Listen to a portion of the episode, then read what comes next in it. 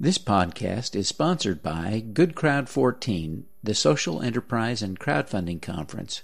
Learn more at goodcrowd14.com. Welcome to Your Mark on the World, bringing you another changemaker with champion of social good, Devin D. Thorpe.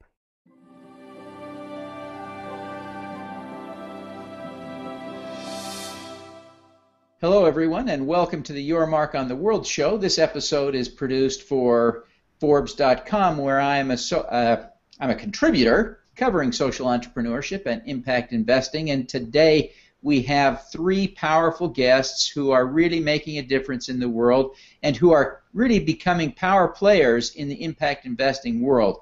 These are the community foundation leaders from several of the community foundations across the country. We have with us from the Lincoln Community Foundation, Barbara Bartle, the CEO, and Paula Metcalf, the uh, Vice President and General Counsel.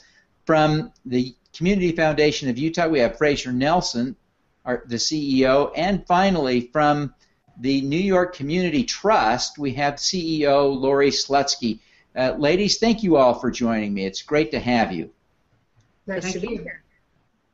Well, we're really at an interesting point. Of course, there probably has never been a point in the history of community foundations or philanthropy that has been boring, but it seems like there's a lot going on with the advent of impact investing as an issue, uh, the growing popularity of DAFs, and uh, other shifts, including the recent uh, economic challenges that we faced really probably been putting a lot of pressure on you and your communities. I guess to begin, we need to frame this discussion though with what is a community foundation, and and I'll, Lorie, if I could, I'd like to ask you to tell us what a community foundation really is. A community foundation is a public charity that has as its raison d'etre a geography. So it's either a city like mine, New York, or it's a state, Utah, or it's a region of the country, and it is um, a proudly parochial institution. It raises money from a community of donors who share a passion for a particular place. It creates an endowment. It works with living donors as well as bequest donors, and it uses that endowment to improve the quality of life for that community. That is great. Now, I wonder, Lorie, since you've got the floor, if you would just take a minute and give us one or two examples of some of the specific initiatives that are going on under your leadership at the New York Community Trust. Oh, that, that is actually much harder than it sounds um, because there are so many here. Uh, mine is a city of 42,000 nonprofit organizations that cover the, the gamut from children's services to feeding poor people to helping elderly to arts programs in the schools. And my organization uh, made uh, last year about $150 million worth of grants to about 9,000 of those organizations.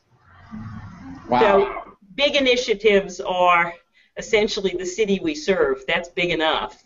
Um, and it, right now we're, we're working on a very interesting project to take the most impoverished area of our city, which happens to still be the South Bronx, and create a healthy community project to look at health from both a food perspective, a health access perspective, recreation, parks, uh, sort of a broad spectrum with a real community focus.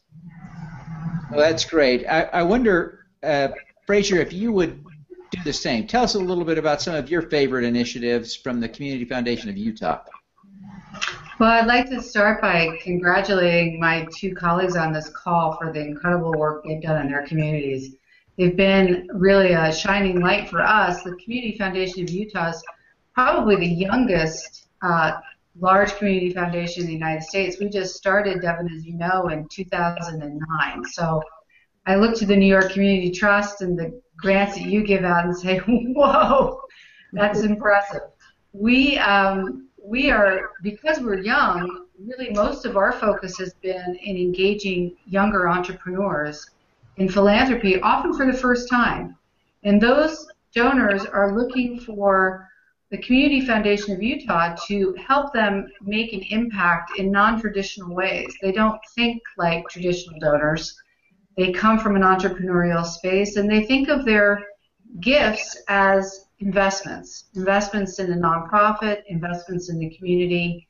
And so much of our work has been about engaging the giving minds of those entrepreneurs with nonprofits so that they understand uh, right from the beginning of their personal wealth that that wealth requires them or certainly uh, allows them to give back to the community that helped support their their industry or their uh, their startup or whatever it was that they created. So um, we work very closely to help entrepreneurs meet nonprofits.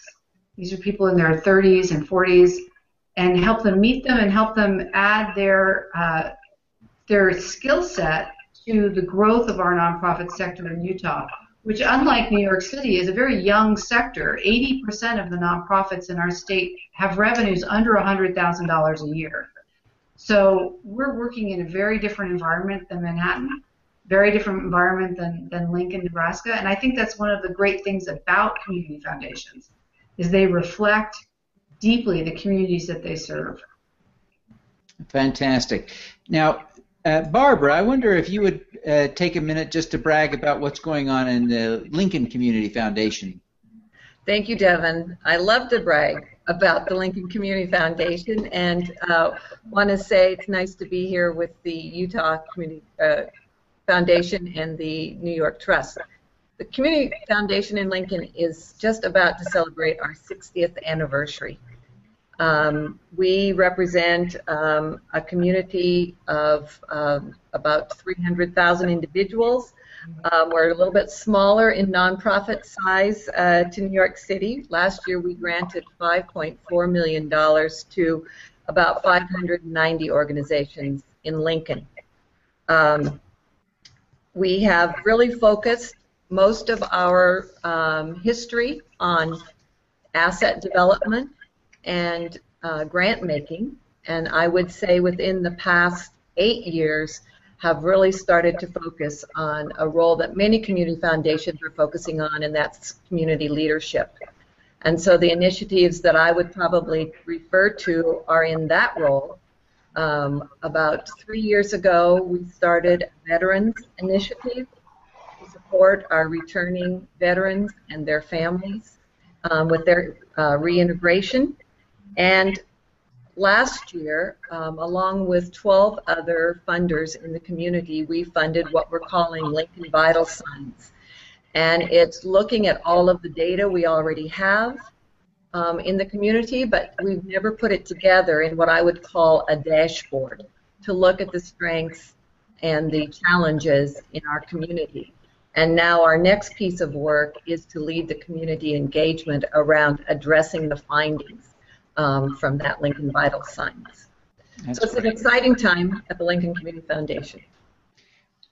Wonderful. I wonder, uh, I think all of you probably accept as donations uh, donor advised funds, that you probably all have a program for accepting and managing those. I wonder, perhaps Fraser, you would just take a minute and give us a quick overview of what a donor advised fund is and how it's used.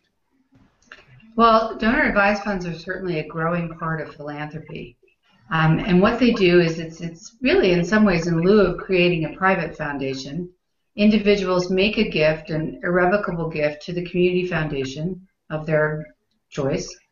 And then the community foundation manages those assets, investing them if that's the donor's intent, um, and then works with the donor to help them direct grants or advise the use of their assets, those assets, for the causes that they care about. And often community foundations are in the position of, like we just learned about in Lincoln, helping to uh, let donors know about the needs in the community and advise them about how their assets, how their donor advice fund can be used to best support the needs of that community. So community foundations are often turned to uh, by people seeking to establish a donor advice fund because of that very intimate knowledge and leadership in the community.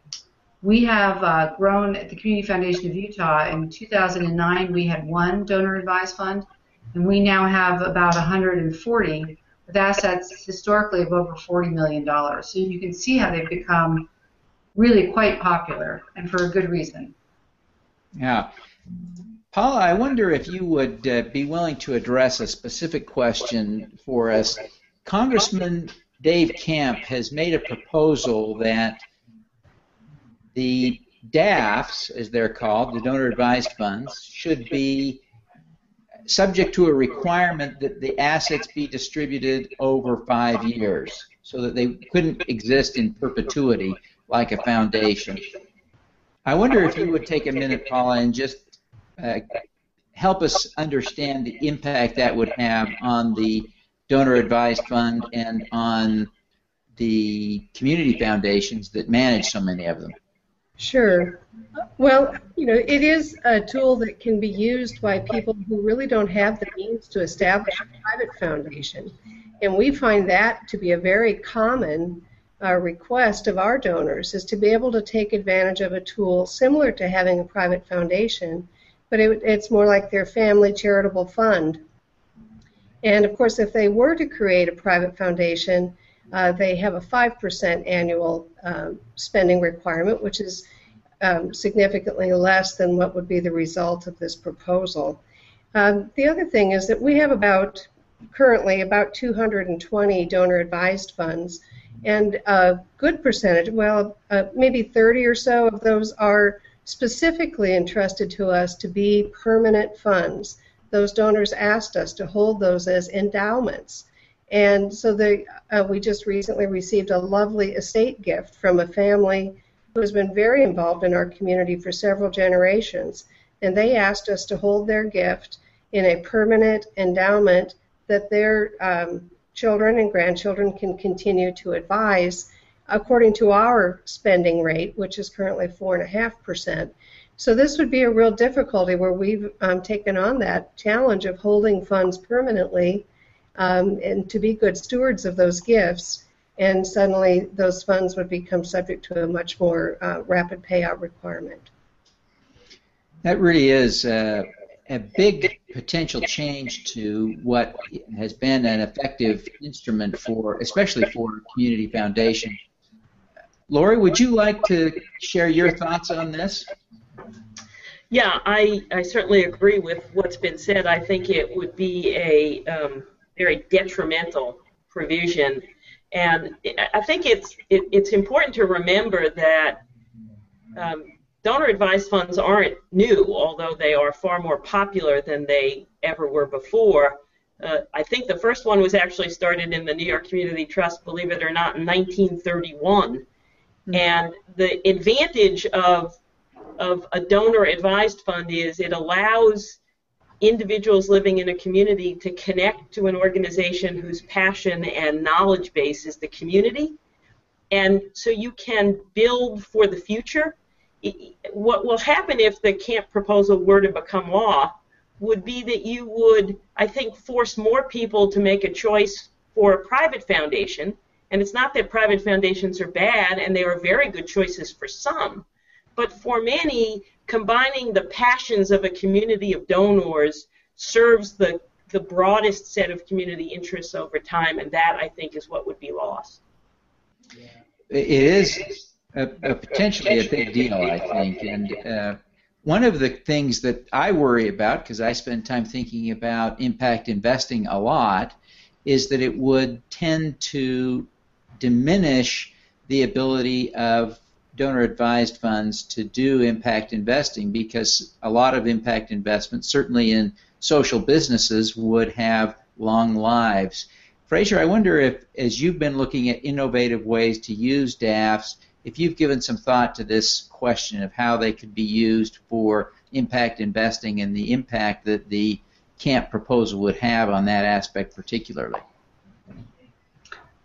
I, am not sure how the Kemp proposal would impact our ability to do impact investing, but I certainly think that it is an ill-advised uh, suggestion because as we see really study after study that has been done recently show that donor advised funds, in fact, spend a great deal of their assets on an annual basis. I mean, our little community foundation in Utah has uh, gives the donor advisors are giving on average $10 million a year into our community. That those are assets that uh, were really important as we went through the recession when 38% of the nonprofits in our state shut their doors. And I shudder to think about how uh, what would have happened had we not had this influx of new capital.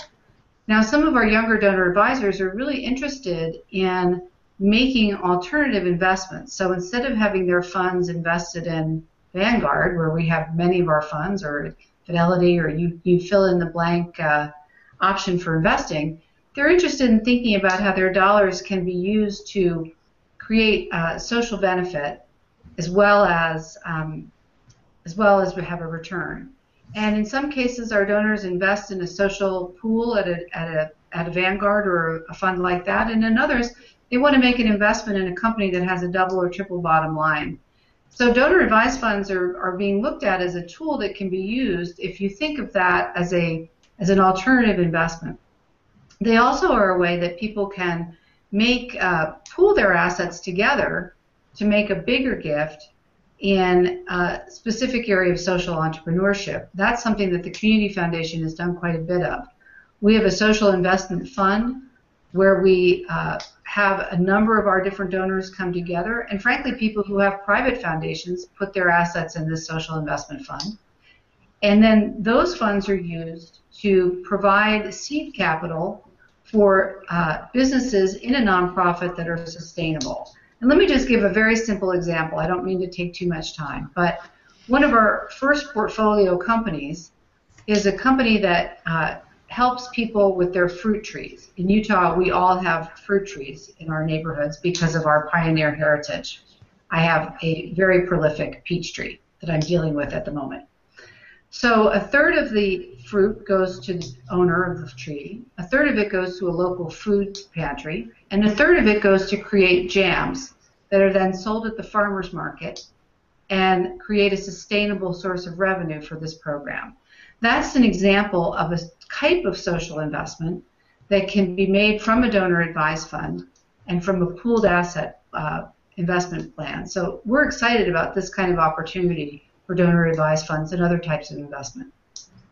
Well, Fraser, Barbara, Lorie, Paula, thank you all for joining me this morning. I know that you have been, you're, you're very busy, and I know uh, you've got to go, but I really appreciate you taking the time to share your thoughts and insights with us.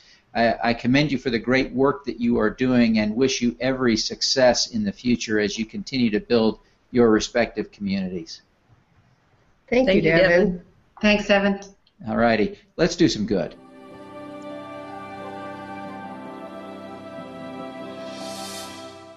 Thank you for listening.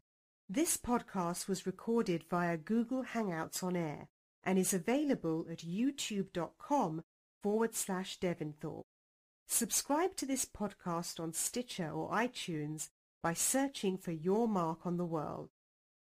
Every weekday, Devin hosts a CEO, celebrity, entrepreneur, or other changemaker here on the Your Mark on the World show to inspire and prepare you to make your mark. Devin is a champion of social good, writing about, advocating for, and advising people who are doing good. He is a Forbes contributor who is a recognized thought leader in social entrepreneurship, impact investing, and crowdfunding. To book Devin as a speaker, visit devinthorpe.com. Learn more about Devin's work at yourmarkontheworld.com.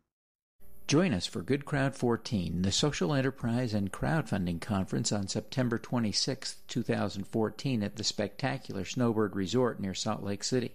Good Crowd 14 will bring together leaders from across the country in social entrepreneurship, impact investing, and crowdfunding. Register today at goodcrowd14.com because the conference will sell out. The roster of speakers will include Rodney Sampson, author of Kingonomics, Francis Battista, the leading animal rights advocate, and leaders from several crowdfunding platforms and other luminaries. The conference is sponsored by the Utah Governor's Office of Economic Development, Kirton McConkie, Gate Global Impact, Seed Equity, Ellenoff Grossman and Schole, Crowd Engine, Yesco, and KUER. Learn more at goodcrowd14.com.